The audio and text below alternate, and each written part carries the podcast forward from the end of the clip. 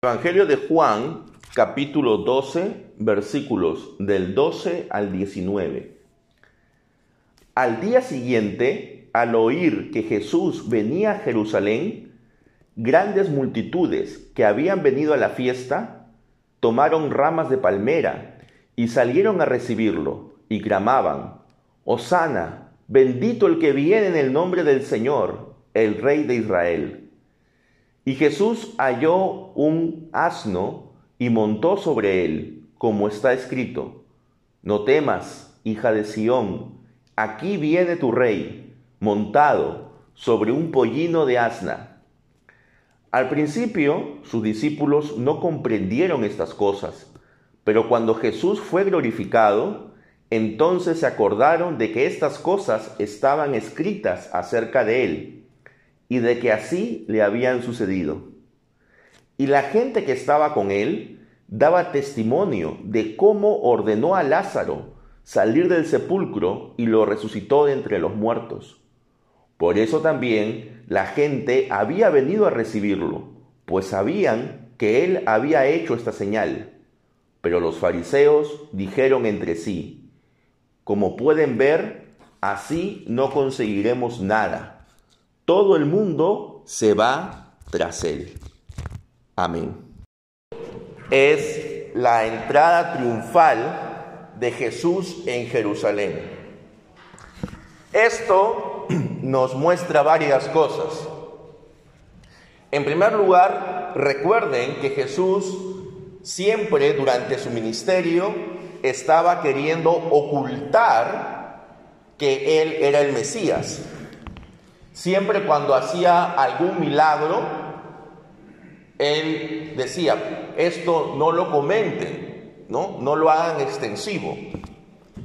Entonces, él quería ocultar su identidad y también que su popularidad no crezca. ¿Por qué? Porque aún no había llegado su hora. Sin embargo, aquí en este texto podemos ver que Jesús ya asume su identidad mesiánica. Jesús entra a la ciudad santa de Jerusalén durante la fiesta de la Pascua. La fiesta de la Pascua duraba siete días y millones de peregrinos iban a Jerusalén. Hasta el día de hoy los judíos tienen esta frase cuando celebran la Pascua. El próximo año la celebraremos en Jerusalén. Entonces todos los judíos que vivían en un radio eh, cercano a Jerusalén estaban obligados a asistir a la Pascua en Jerusalén. Y cualquier otro judío que pudiera venir, ya sea de regiones más lejanas o del extranjero también era bien recibido. Se dice, por ejemplo, de que en un año se hizo un censo de cuántos corderos se habían matado para la Pascua y salió aproximadamente 256 mil corderos. Si es un promedio de 10 personas en cada cena, esto implicaba que cuántos habían en Jerusalén, en la cena pascual, aproximadamente 2.600.000 personas, que era mucho más que la población habitual de Jerusalén. Entonces, durante esa época, mucha gente de distintos lugares iban a Jerusalén para celebrar la Pascua. Procesiones venían de diferentes lugares y entraban a la ciudad santa. Y entonces, en medio de ese, peregrina, de ese peregrinaje, se encuentran con que Jesús de Nazaret, aquel que había resucitado a Lázaro y que ya se estaba haciendo cada vez más popular, también estaba llegando a Jerusalén. Y entonces se juntan dos grupos grandes. Un grupo que venía desde Betania con Jesús y un grupo que estaba acercándose a Jerusalén. Estos dos grupos se unen y empiezan a aclamar a Jesús como rey.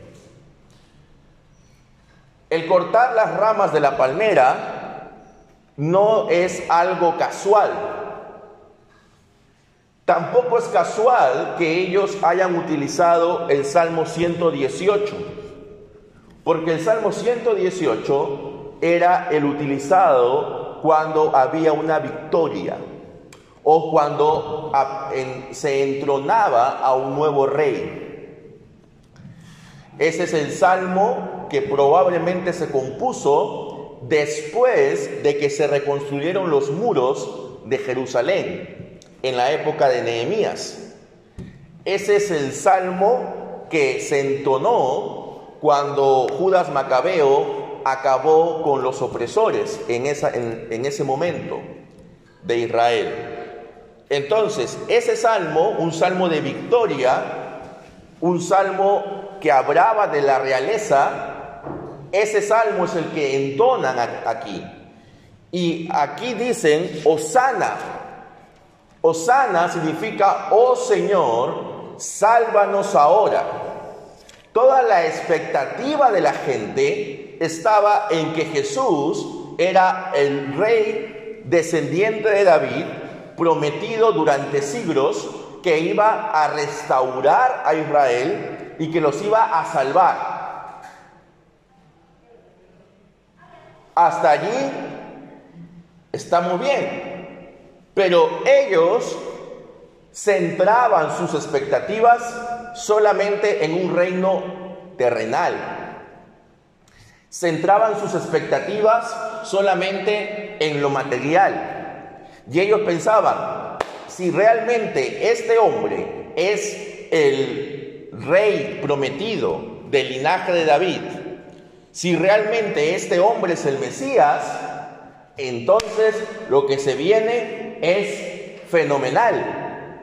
Porque este hombre va a ocupar el trono vacante que está en Israel y nos va a liderar con su poder que ya se ha visto efectivo en la resurrección de Lázaro, nos va a liderar para acabar con los romanos.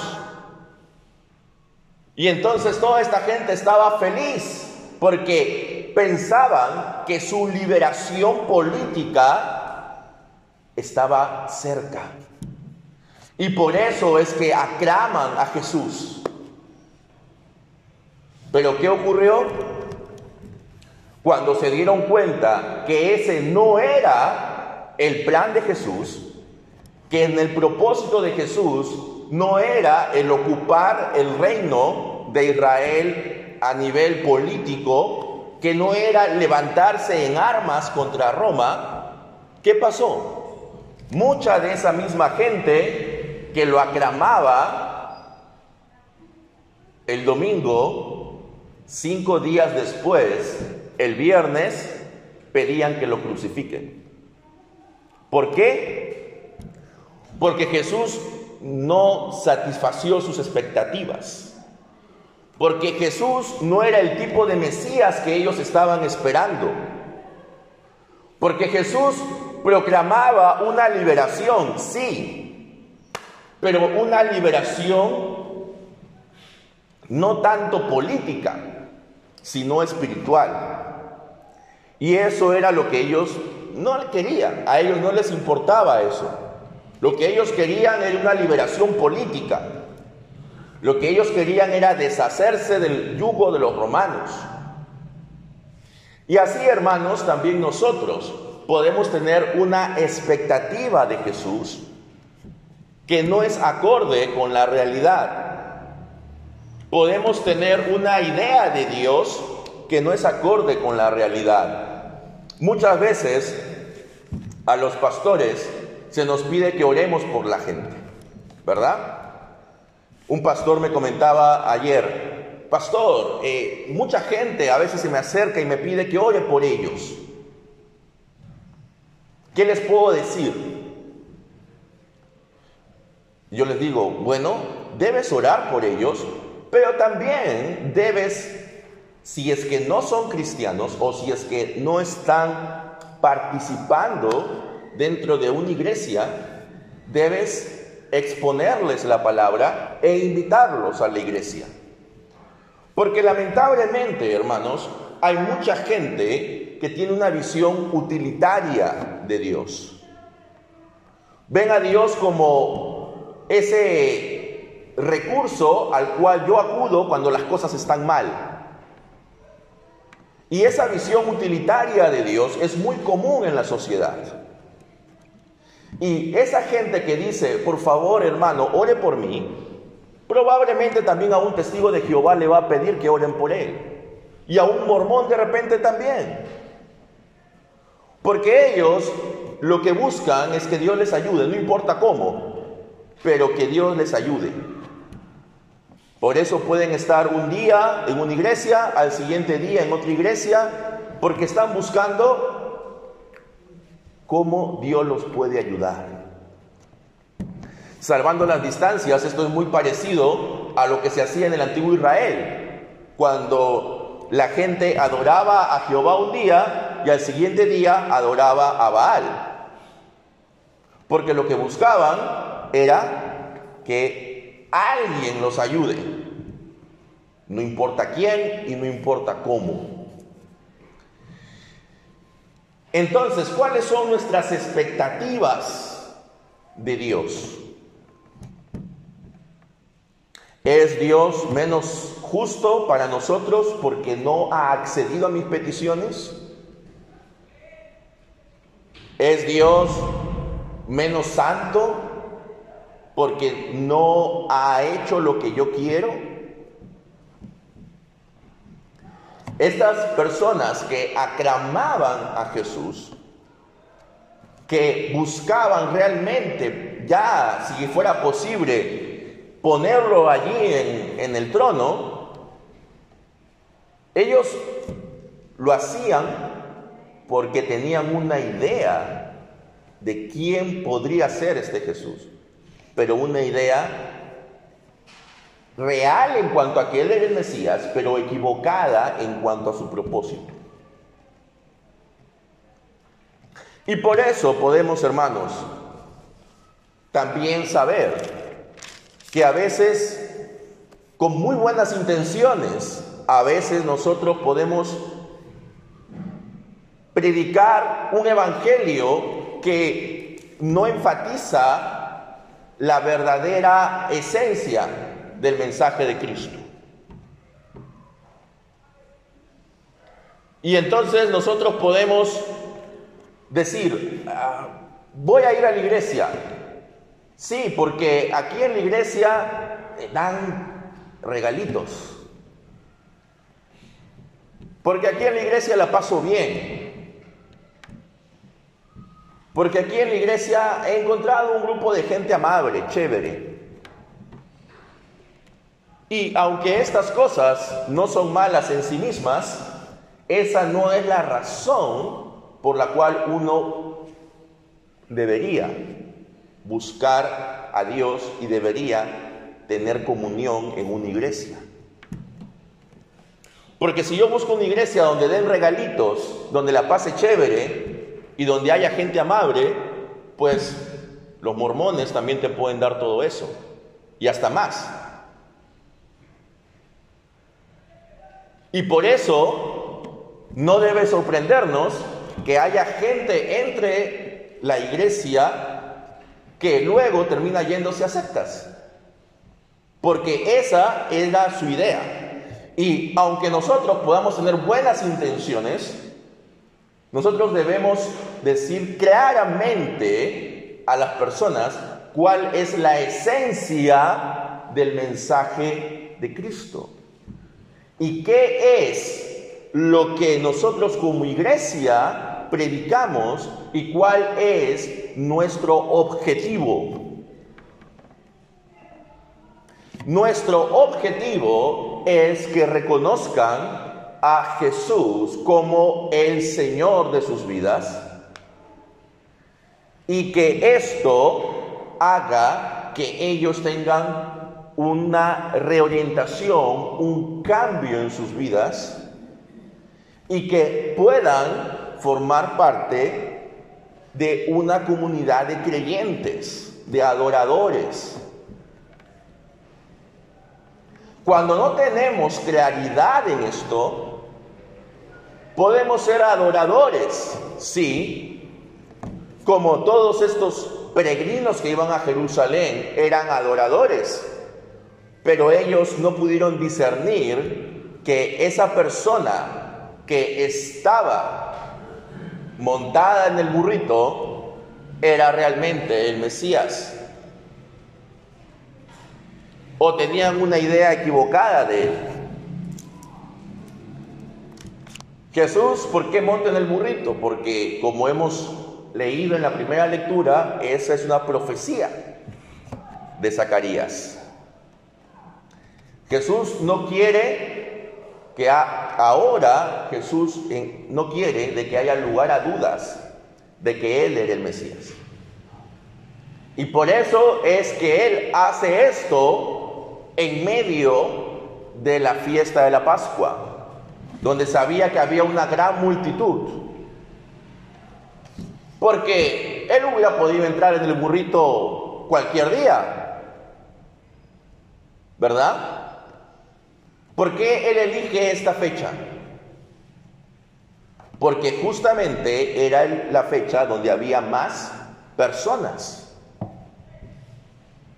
Porque él ya había estado en Jerusalén en otras ocasiones, tanto para la Pascua como para otros para otras situaciones. Sin embargo, es recién en ese momento que él adopta esa figura mesiánica. ¿Por qué? Porque ya había llegado la hora de que la gente lo reconozca. Y aquellos que lo reconocieron como el Mesías, lamentablemente no pudieron entender que el Mesías, que era Jesús de Nazaret, no era el Mesías, no era el tipo de Mesías que ellos esperaban. Y por eso lo rechazaron. Y por eso estuvieron contentos con que lo crucificaran.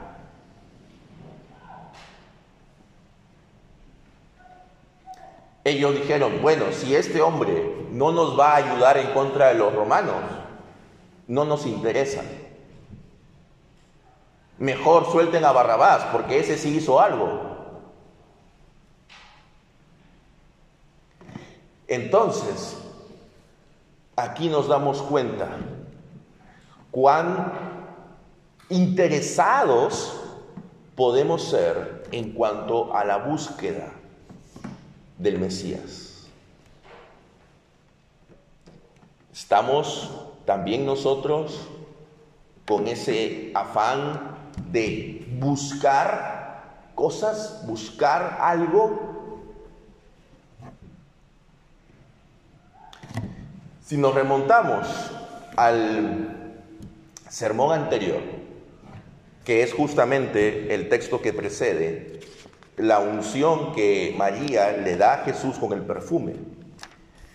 Allí podemos ver de que María, ella actúa de manera generosa, desprendiéndose de una gran suma de dinero y lo hace por gratitud y lo hace reconociendo que Jesús es el Señor, no buscando nada a cambio. Entonces, aquí vemos el contraste entre la actitud de María, por un lado, y la actitud de estos adoradores que ponían sus mantos, que sacaban las ramas de las palmeras y las ponían sobre el piso para que el rey pudiera pasar encima de ellas. Pero sin embargo, la gran mayoría de estos adoradores, de estos peregrinos que iban a Jerusalén, no tenía realmente ese espíritu de, de desprendimiento. Ellos estaban esperando que recibir cosas de parte de Dios por medio de Jesús. Ahora, por supuesto, aquí eh, queremos decir también de que el Señor es misericordioso y Él en su soberana voluntad nos ayuda. En su soberana voluntad Él puede disponer de cosas para nosotros. Pero debemos recordar que nuestra actitud no debe ser esperando estas cosas.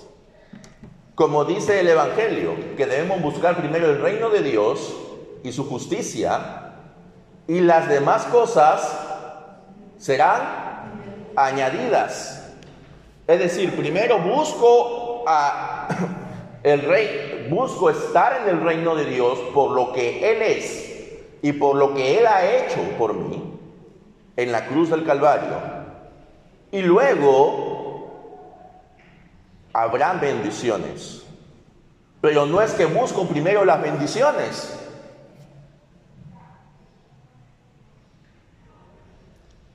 Entonces, estos hombres, estos peregrinos que estaban en Jerusalén, nos muestran, ¿no? Cómo a veces es nuestro acercamiento hacia Dios, cómo es nuestro acercamiento hacia la iglesia, cómo podemos poner excusas, algunas más válidas que otras, para poder participar en reuniones de adoración a Dios. Pero cuando se trata de una reunión donde la voy a pasar chévere, donde me van a dar algo, de manera milagrosa me sano.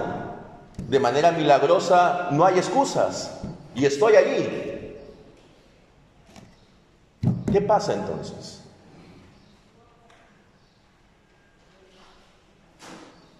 Porque alguien que realmente está enfermo no puede asistir a ningún tipo de reunión, ¿verdad? Pero si alguien no asiste a la iglesia porque está enfermo, pero sí asiste a otras reuniones, es un enfermo un poco raro, ¿no? Entonces,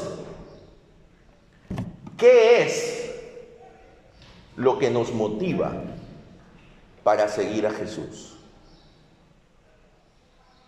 ¿Qué es lo que te motiva para estar aquí? ¿Son las bendiciones? Primero busca el reino de Dios. Primero busca cómo yo puedo servir en el reino de Dios. Cómo yo me puedo involucrar activamente en el reino de Dios. Y luego las bendiciones vendrán. No te preocupes, hermano.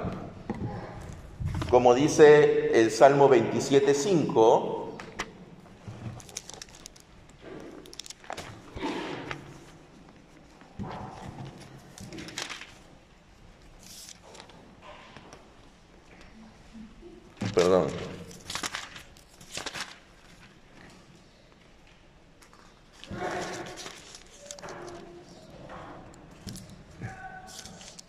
No es el 27, pero hay una hay un salmo en el cual se indica claramente que los justos no los hijos de los justos no mendigarán el pan.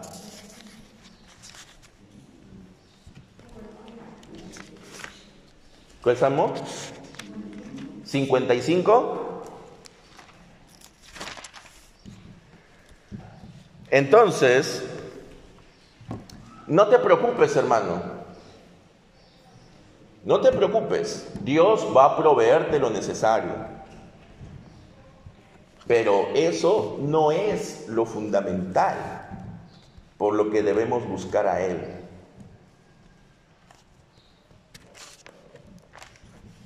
Debemos buscar a Él por lo que Él es y por lo que Él ha hecho por nosotros.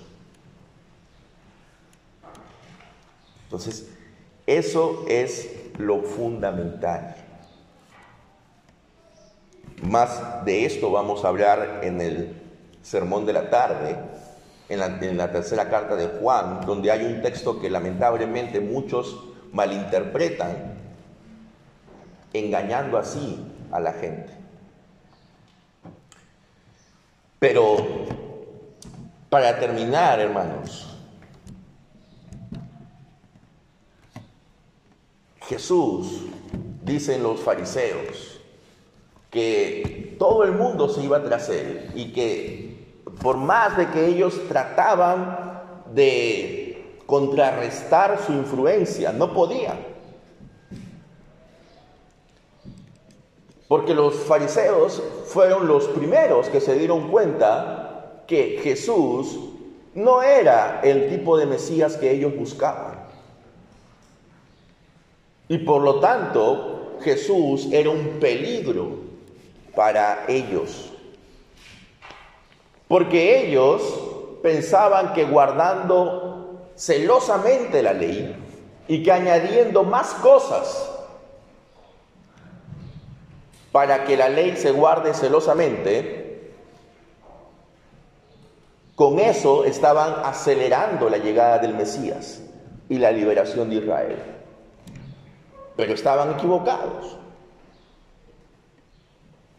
Entonces, por esto es de que los fariseos desde el primer momento querían deshacerse de Jesús. Y también luego quisieron deshacerse de Lázaro, porque Lázaro era la prueba viviente del poder de Jesús. De que Jesús no era un simple maestro más, un profeta más, era alguien mucho más poderoso. Y también habrán personas, y han habido personas, y han habido movimientos y grupos a lo largo de la historia que han tratado de deshacerse de Jesús, del recuerdo de Jesús y de sus seguidores. Empezando primeramente por los judíos que no lo aceptaron, luego por el imperio romano y luego por otros gobiernos a lo largo de la historia. Ellos han intentado acabar con la iglesia, y sin embargo no han podido, ni podrán, porque la iglesia va a permanecer en pie hasta que Cristo venga en gloria. Y por más problemas, dificultades y persecuciones que pueda afrontar, la iglesia seguirá firme. La iglesia, hermanos, tiene la victoria.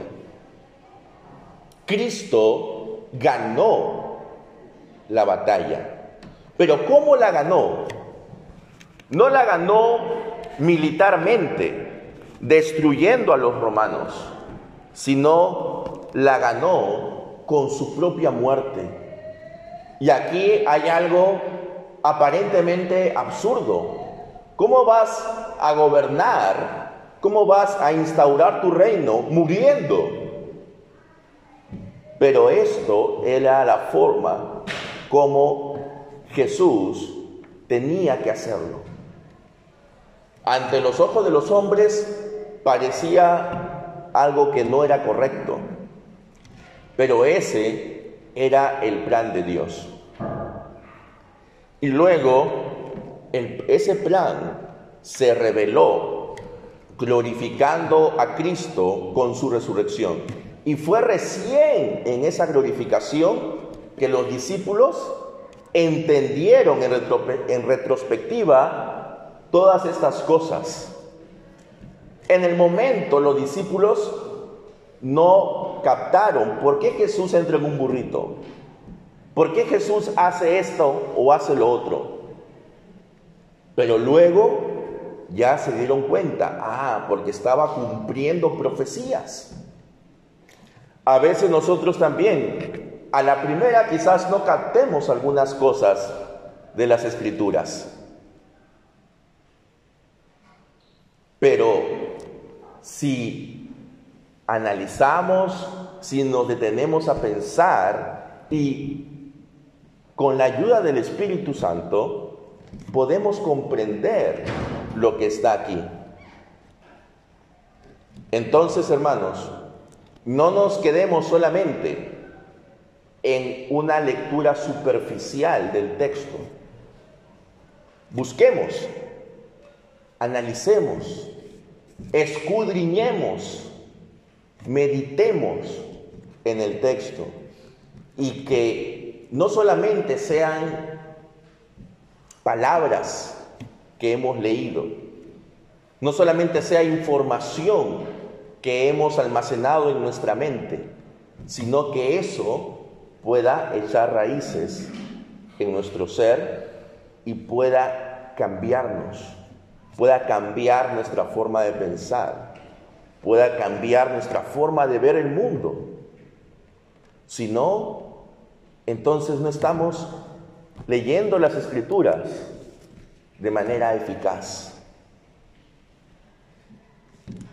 Que podamos realmente buscar a Dios de manera sincera, de manera genuina, que podamos tener ese espíritu de proclamarlo a Él como el rey de nuestras vidas, no porque esperemos recibir cosas para nosotros, sino porque Él es el rey.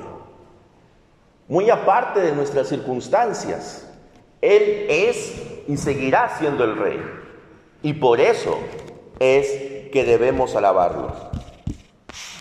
Que el Señor permita que como pueblo podamos hacerlo. Amén.